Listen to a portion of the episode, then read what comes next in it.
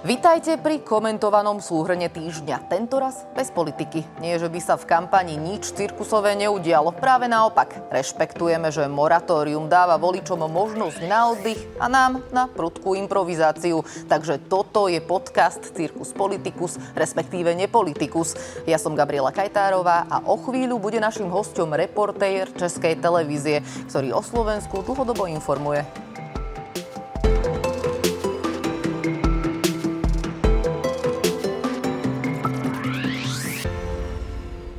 Prečo mnoho mladých ľudí odchádza do zahraničia? Jedným z dôvodov môže byť pleseň. Tento raz nie v nemocniciach. Kolegyňa Monika Grznárová priniesla reportáž o študentke, ktorej internátová pleseň zožrala výkresy a zrejme aj ideály o slovenskom školstve. Plesnivý perinák jej síce vymenili, ale zvyšok postele a plesnivá podlaha zostali nedotknuté. Bolo mi povedané, že, že na nejaký lepší internát alebo nový proste nemám nárok, že prečo a že môžem ísť normálne na tú svoju izbu. Ako to vnímate? No ja som bola zrozená, lebo už minulý rok som bola na rovnakom bloku ale už aj minulý rok som tu chytila takú infekciu, že to bolo hrozné. A tento rok aj chladničku sme mali pokazenú hneď zo začiatku, iba som tam nastúpila, už som to musela riešiť. Je to strašné, akože v akom stave musia bývať študenti. Keď prišla kamera, výmenu izby to zázračne urýchlilo, no v zápätí sa ozvali ďalšie respondentky, tento raz s plesnivou kúpeľňou. No, no na tom intraku je stále nejaký problém a ja som ešte v marci tohto roku písala uh, na údržbu, že teda máme problém problém s veckom, so záchodom, že vyteká. A rovno som tam teda zahrnula aj to, že akože tá plesen tam začínala už narastať. Oni proste to neriešili. Prišli opraviť to vecko, to áno, akože vždy, keď je nejaká technická závada, tak to príde pán na druhý deň hneď opraviť, ale toto úplne odignorovali. Čo by za plesnivý strop dali v školskom klube v obci Kružlová pri Svidníku. Tam sa omietka z plafóna rovno zosypala, informuje kolega Pavol Sivák. Keď sa po víkende vrátili, školský klub detí vyzeral ako po výbuchu. Šéf firmy nám povedal, že zrútenie sadrokartónového stropu si zatiaľ nevie vysvetliť. Budova je však 60-ročná a múry pomerne vlhké. Pokiaľ ide o zdravotníctvo, súhrn za nás pripravili reálni cirkusanti. Pristavili totiž šapito rovno vedľa Trnavskej nemocnice. Hoci to vedeniu aj pacientom prekáža, nikto s tým nevie urobiť nič. Ak chcete so slovenským zdravotníctvom a plesňami niečo urobiť vy, môžete. Už túto sobotu, ak pôjdete voliť. Ak by vás náhodou odrádzala floskula, že voľby nič nezmenia, lebo aj tak všetci kradnú, Možno to nie je len politikmi. Sondu do slovenskej reality spravila letná daňová kontrola, ktorú v reportáži zachytil René Medzihradský.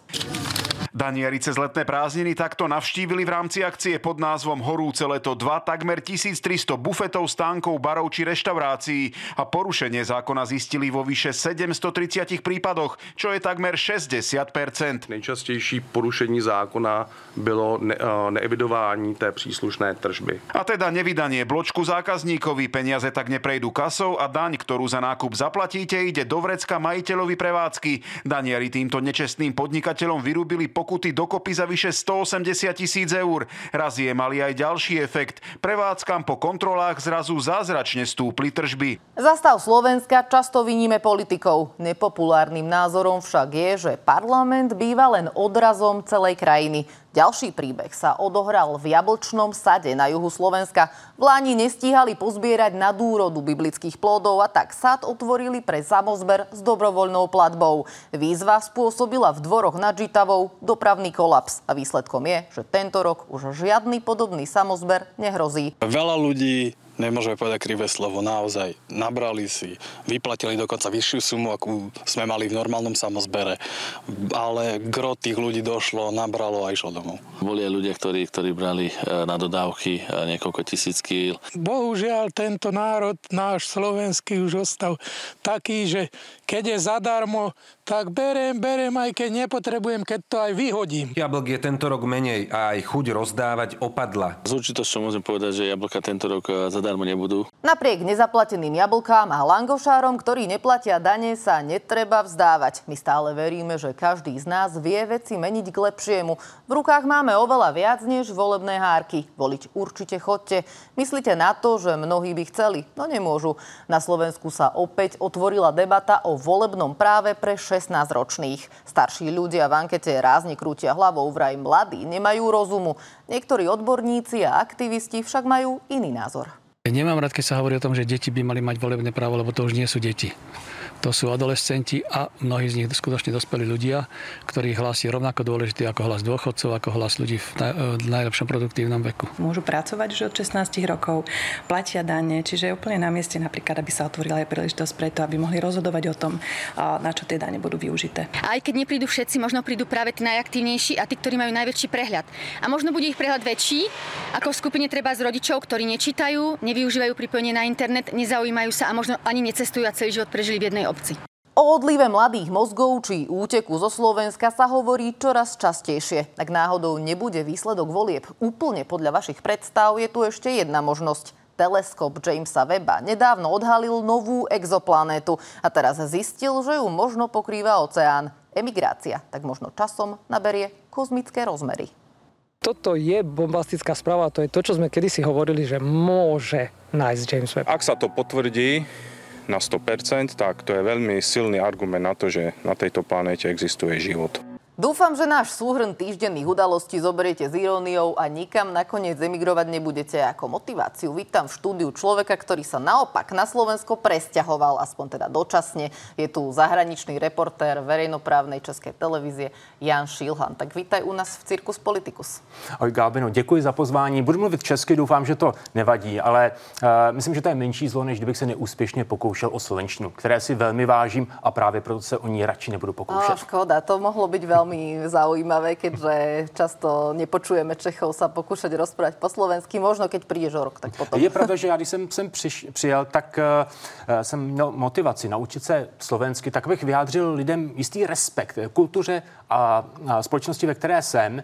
A všichni mi říkali, Honzo, radši to nedělej. Bude to působit většinou trapně, ten přízvuk nikdy nechytneš. Jo. Mluv česky, všichni ty tady budou rozumět. A je pravda, že se to za ten téměř už víc než rok potvrdilo. A keď už jsme pri tom, tak rozumejú Česi napríklad po slovensky, alebo to musíš celé titulkovať, keď máš reportáže? Ne, ne, ne, využíváme toho, že samozřejmě slovenština má velmi blízko k češtině. A byť Češi už si trochu odvykli na tu slovenštinu, tak eh, titulky na rozdíl od jiných zpravodajů, kteří přinášejí reportáže ze zahraničí, netitulkujeme, což je samozřejmě jistá úspora času. Poďme teda rovno k tým témam, ktoré mám pripravené. Ja teda musím upozorniť aj teba, aj divákov, že máme u nás moratórium, ktoré je teda pomerne prísne. Nesmieme teda menovať strany, nesmieme menovať konkrétnych politikov, prieskumy ani hovoriť veci, ktoré by mohli niekomu pomôcť alebo uškodiť, tak som teda zvedavá, čo vlastne to budeme, bude čo, tu, čo tu budeme robiť.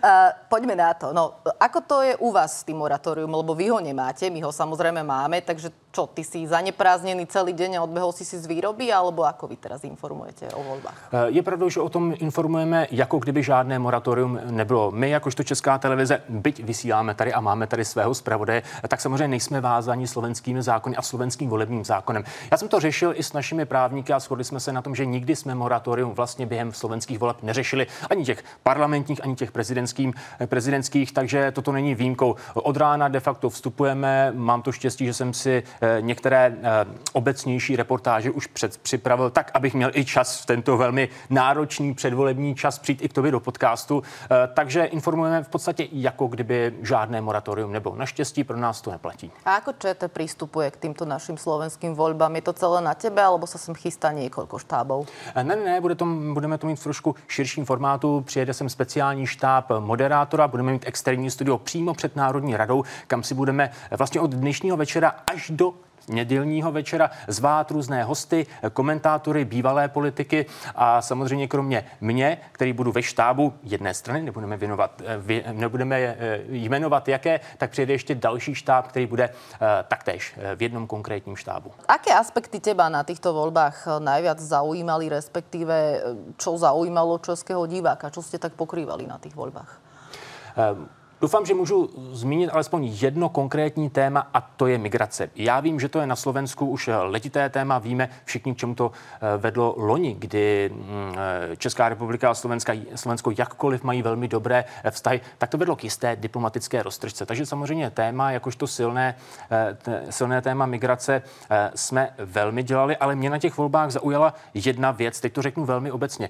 Jak lidé a jak ta veřejná debata se zaměřila více na emocionální téma, témata, téma, se kterým je, je spojeno něco, čemu říkáme kulturní války, co má v sobě jisté hodnotové proudy, uh, hodnotové výzvy a mnohem méně se soustředila ta debata na faktické věci, které ale možná jsou mnohem relevantnější pro Slováky. Podívejme se například na stav veřejných financí, podívejme se na schodek státního rozpočtu, který loni i letos rostl nejrychlejším tempem uh, z celé Evropské unie a ty prognózy jsou takové, že uh, velmi podobně na tom může být Slovensko i v příštím roce. Takže tahle ta disproporce mě na tom vlastně asi nejvíce zaujala. Eh, to zacílení na emoci více než na fakt. Eh, já mám proto takovou svoji vlastní teorii, že slovenské strany, opět to budu říkat velmi obecně, eh, mají rádi jisté charismatické lídry, silné lídry. Je velmi málo stran na Slovensku, řekl bych, které mají eh, takové normální, běžné lídry, kteří nezbuzují nějakou emocionální, emocionální kvalitu, nějaký emocionální Že buď ich miluješ, alebo ich nenávidíš.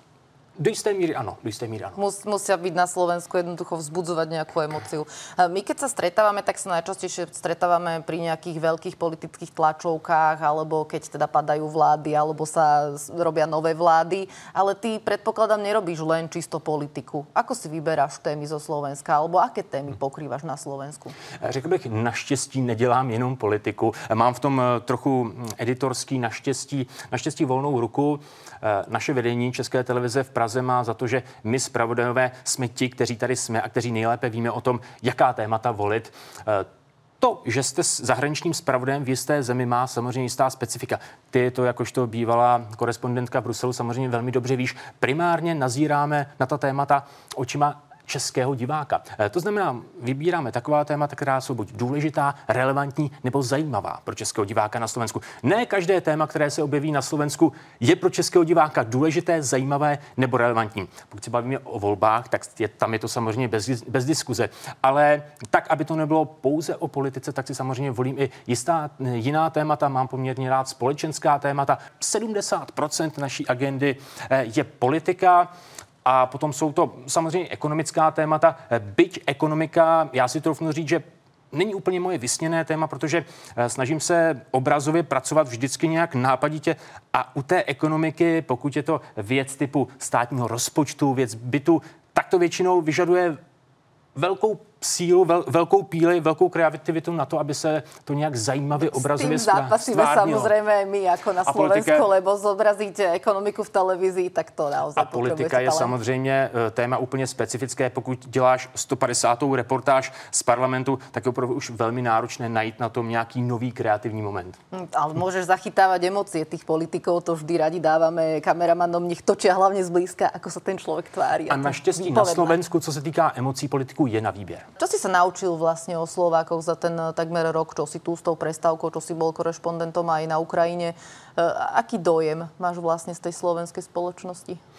Naučil jsem se to, že ačkoliv je Slovensko relativně rozlohou malá země, eh, tak je velmi bohatá, co se týká různých názorových proudů. Úplně jiný je společenský svět. V Bratislavě úplně jiný svět je v Dunajské středě, úplně jiná atmosféra je, dejme tomu, v podhůří Tater, úplně jiná atmosféra je na východě, byť já jsem se ve své eh, práci zatím ještě příliš na ten, na ten ozajistný východ eh, nedostal, ale eh, je, jsou to opravdu různé, různé názorové proudy ve Slovensku. Překvapilo mě to. Domníval jsem se, že Slovensko bude trochu jednolitější společnost. Takže to mě asi při, při tom reportování tady na Slovensku nejvíce překvapilo. Um ty často vidíš eh, tých politikov eh, z prvej ruky, ako sa správajú voči slovenským novinárom. Máš ty inú skúsenosť? Ako sa k tebe správajú slovenskí politici? Sú tiež agresívni občas, teda naprieč politickým spektrom, alebo ťa berú viac seriózne? Lebo napríklad u nás má ČT veľmi dobré renome, je považovaná za serióznu televíziu a keď sa teda ozve zahraničný reportér, máš pocit, že sa k tebe chovajú lepšie ako k nám? Nevím, jestli lepší jako k vám, chovají se ke mně v zásadě seriózně. Eh, většinou platí ten zrcadlový efekt. Jak se vy k někomu chováte, tak se většinou i on chová k nám. Eh, já musím zaklepat ne o dřevo, ale o sklo v tomto případě, že prozatím, prozatím se ke mně eh, politici chovali ve, skr, ve, ve skrze příjemně, možná někdy méně příjemně, ale vždycky povětšinou seriózně. Takže na toto mám poměrně štěstí. A najdu si na teba čas? Lebo teraz napríklad komunikujú prednostne so slovenským voličom. Ten zahraničný divák ich možno až toľko nezaujíma.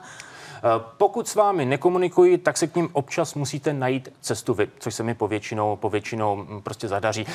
Slovenský mediální prostor má i to specifikum, ono se někdy o tom českém říká, že to je takový malý rybníček. Doufám, že podobný příběr, příměr máte i vy tady na Slovensku, ale přijde mi, že slovenský mediální prostor, to je taková tůňka, to je opravdu takový malinký rybníček, že se tady všichni navzájem znají a přijde mi, že i politici se velmi dobře znají se všemi novináři, že vlastně těch novinářů a primárně těch televizní, televizních není tolik, takže je, je to vlastně takové jedno velké společenství, kde ty vztahy jsou poměrně úzce navázané. Eh, v Čechách si myslím, že je toto provázání, to úzké propojení mezi politiky a novináři o něco menší. Vybavuj si na jeden den zajímavý pohled, ještě jiný ze zahraničí, když u nás byl na, šta, na, eh, na stáži eh, jeden reportér z BBC a ten říkal, u nás je nemyslitelné, aby například někdo měl osobní telefonní číslo na premiéra a přímo si s ním volal, jakožto novinář. Říká, u nás toto je nepředstavitelné. U nás si voláš s premiérmi? Uh, s tím českým nejmenovaným jsem si volal, tady se mi to ještě z premiéry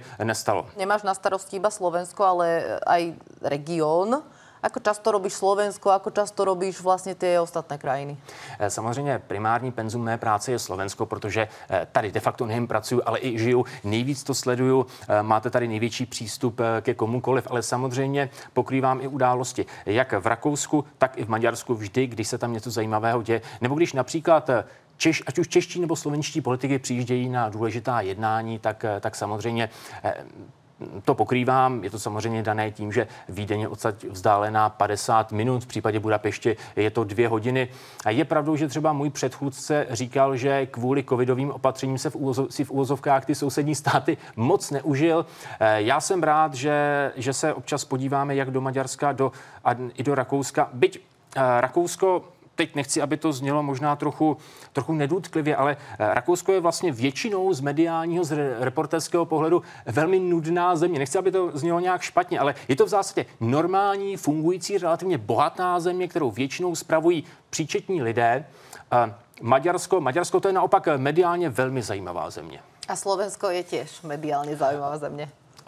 Ano, Slovensko je též velmi zajímavá země, máme moratorium, takže nechám to u takového to obecného Musí tvrzení. si divák domyslieť uh, sám. Ty keď si sa dozvedel, že budeš teda korešpondentom uh, na Slovensku, predpokladám, že tam asi prišla nejaká ponuka, povedal si si, ja super, alebo si si povedal, radšej by som išiel do Washingtonu alebo Tokia, alebo niekde na niečo ako oveľa lukratívnejšie.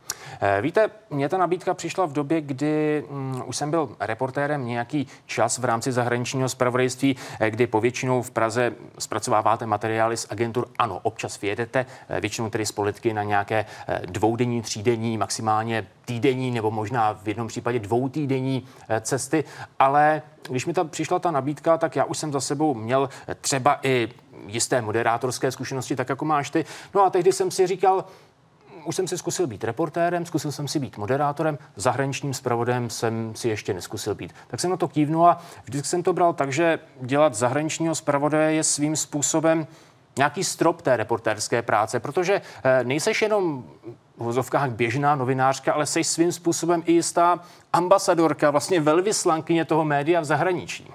Niekoľko mesiacov si bol aj na Ukrajine, videla som tvoju reportáž zo zákopov, myslím, že to bolo pri Bachmute, kde ste boli teda... Bylo to mezi Bachmutem a Avdívkou. A, áno, áno, a bol, bola tam teda ostrá strelba, bo, ako pôsob, bolo to naozaj pôsobivé a vyzeralo to pomerne nebezpečne.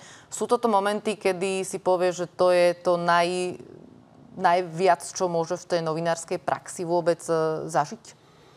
Nevím, jestli to je nejvíc. Někteří kolegové by třeba řekli, že to je to nejhorší, co kdy v novinářské praxi zažili, ale je to úplně jiný, jiný typ eh, práce novinářské. Je to úplně něco jiného, když děláte například reportáž o schvalování státního rozpočtu ve slovenském parlamentu. Musíte k tomu přistupovat jinak. Eh, mně se často lidi ptali, jestli jsme se v té chvíli nebáli, nebo jestli jsme opravdu měli eh, zajištěno to, že mm, zkrátka nepůjde už moc, moc o kejhách, že, že nám nepůjde o zdraví. My jsme to samozřejmě konzultovali. Já jsem měl oporu i ve svém kameramanovi, který tam se mnou byl, který už prožil eh, řadou válek, byl v Afghánistánu, byl v Libii, takže i on uměl velmi dobře vyhodnotit, kam až můžeme zajít. Ehm, já vždycky říkám v těch rozhovorech, tak se o to podělím teda i s tebou. My jsme to konzultovali i eh, se zástupci mm, té té jednotky. Každá jednotka, každý kontingent vojenský tam má jisté zástupce, kteří mají právě na starosti komunikaci s tiskem a oni nám říkali, podívejte se, jsou to běžné zákopy, když nebudete příliš vystrkovat hlavu a bude to v úvozovkách běžná střelba s běžnou trajektorií nábojů, tak vám nic nehrozí, pokud nebudete vystrkovat hlavu. V úvozovkách ta střelba v zákopech je mnohem bezpečnější než například eh, boj ve městě, kdy nevíte, eh, z jakého rohu, z jakého okna eh, na vás kde vykoukne nějaký střelec. Takže kdyby jsme opravdu věděli, že, že tam jde o život, že, že, že zkrátka ta, ta, ta bezpečnost nebude z naší strany nějak elementárně zajištěna, tak bychom do toho nešli. Ale zároveň říkám, že my, co jezdíme na Ukrajinu dobrovolně, byť jako pozorovatelé, tak musíme mít svým způsobem ten put sebezáchovy Eh, výrazně mít posunutý. Já třeba nemám ještě svoji vlastní rodinu a děti. Asi bych na to taky, aby taky eh, se díval trochu jinak. Hm. Aj tá korešpondentská pozícia je pomerne náročná s tým, že vlastne ano, presúvaš sa rok po roku, nikdy nevieš poriadne, kde skončíš a celý svoj život môžeš, musíš presúvať podľa toho, hmm. kde máš post. Pokud jde o ten spravodajský post v rámci České televize, tak panuje ne, taková nepřímá gentlemanská dohoda, že většinou to je tak na eh, tři, čtyři, v některých ohledech až na pět let eh, to penzum, ta doba je mm, stanovená záměrně a to proto, aby si vždy ještě zachovali jistý odstup, aby si na to stále, na té události, které se dějou na Slovensku, eh, primárně se dívala českýma očima, očima českého diváka. Pokud tady budeš žít delší dobu, tak už ti hrozí, že se na to začneš dívat těma slovenskýma očima. Už nebudeš mít ten odstup. A právě tomu se chce zamezit. Právě proto třeba my zpravodajové buď se vrátíme zpátky do Prahy, anebo rotujeme do jiných zemí, kde si zase zvykneš eh, na jiné prostředí, třeba v některých ohledech i na jinou kulturu a opět eh, začneš mít jistý odstup. Opět se na to začneš dívat primárně českýma očima, primárně pro českého diváka. Tak tými českými a slovenskými očami sa budeme vidieť až po voľbách. To bol Jan Šilhan, reporter Českej televízie na Slovensku. Ďakujem, že si prišiel do štúdia. Ďakujem za pozvání. Dva predvolebné dni sú časom bez politiky, no v napätí, ako to celé dopadne. Tento raz sme chceli od vás vedieť, ako moratórium vnímate vy. Či by ste chceli počuť argumenty politikov a do posledného momentu si nakladať predvolebný guláš, alebo naopak, užívate si to ticho. V ankete nám odpovedali Bratislavčania a voliči z Nových zámkov. Tak už je konečne trošku kľud a človek má možno aj priestor si tak utriediť a uležať tie myšlienky, ktoré možno nadobudol počas tých kampaní. Podľa mňa by moratórium mohlo byť aj dlhšie, nech máme trošku pokoj pred tými voľbami. Ja si myslím, že moratórium nemá opodstatnenie. Do poslednej chvíle by mohlo byť povolené prihovárať sa občanom. Je toho veľa všade, takže tie dva dní úplne oddychnú. Tí politici akože tak aj tlačili ako na nás, že je to také také stresujúce. Treba si trošku oddychnúť, podľa mňa tieto 3 dní, 6 dní by to malo byť. Sú krajiny, kde proste moratórium neexistuje a funguje to. Sú krajiny, kde toto majú a funguje to tiež. Má to podľa vás svoje opodstatnenie? Myslím, že teraz, keď je Facebook a tieto, tak už ani moc nie. To, že sa nemajú zverejňovať prieskumy, tak to by nejaké opodstatnenie malo, ale povedzme to, že nemajú byť diskusia alebo niečo, nemyslím si, že to má nejaké opodstatnenie. Ľudia už väčšinou sú aj tak rozhodnutí a takto aspoň sa predíde zbytočným nej agresivite na poslednú chvíľu pred voľbami. Ono už zase tie posledné hádky predvolebné, nemyslím sa, že nejako vedia odkloniť od toho, ak ste rozhodnutí. Keby to moratórium nebolo, no tak ešte aj dneska by som musel počúvať ktoré nepozerám 15 rokov, by som naďalej musel počúvať tie švásty, čo tí politici. Tí politici, ja čo tu čudujem našim ľuďom, ja trošku, trošku podozrievam školský systém, že nie je dostatočne dobrý na to, aby vybavili tí ľudí, aby vedeli rozoznať, čo môže byť pravda, čo je propaganda, čo je nenávistná kampaň a podobne. Fakticky pokoj nie je v ľudských dušiach, viete. Jednoducho je veľké očakávanie, že akou cestou vyberieme. Psychologicky je dobrá tá pauza, pretože ľudia majú krátkodobú pamäť a pamätajú si to posledné, čo počuli. To bolo na dnes všetko. Budúci týždeň už bude opäť politický čerstvo povolebný. Reláciu Cirkus Politikus nájdete na všetkých obľúbených podcastových aplikáciách na webe tvnoviny.sk či na YouTube kanáli televízie Markíza.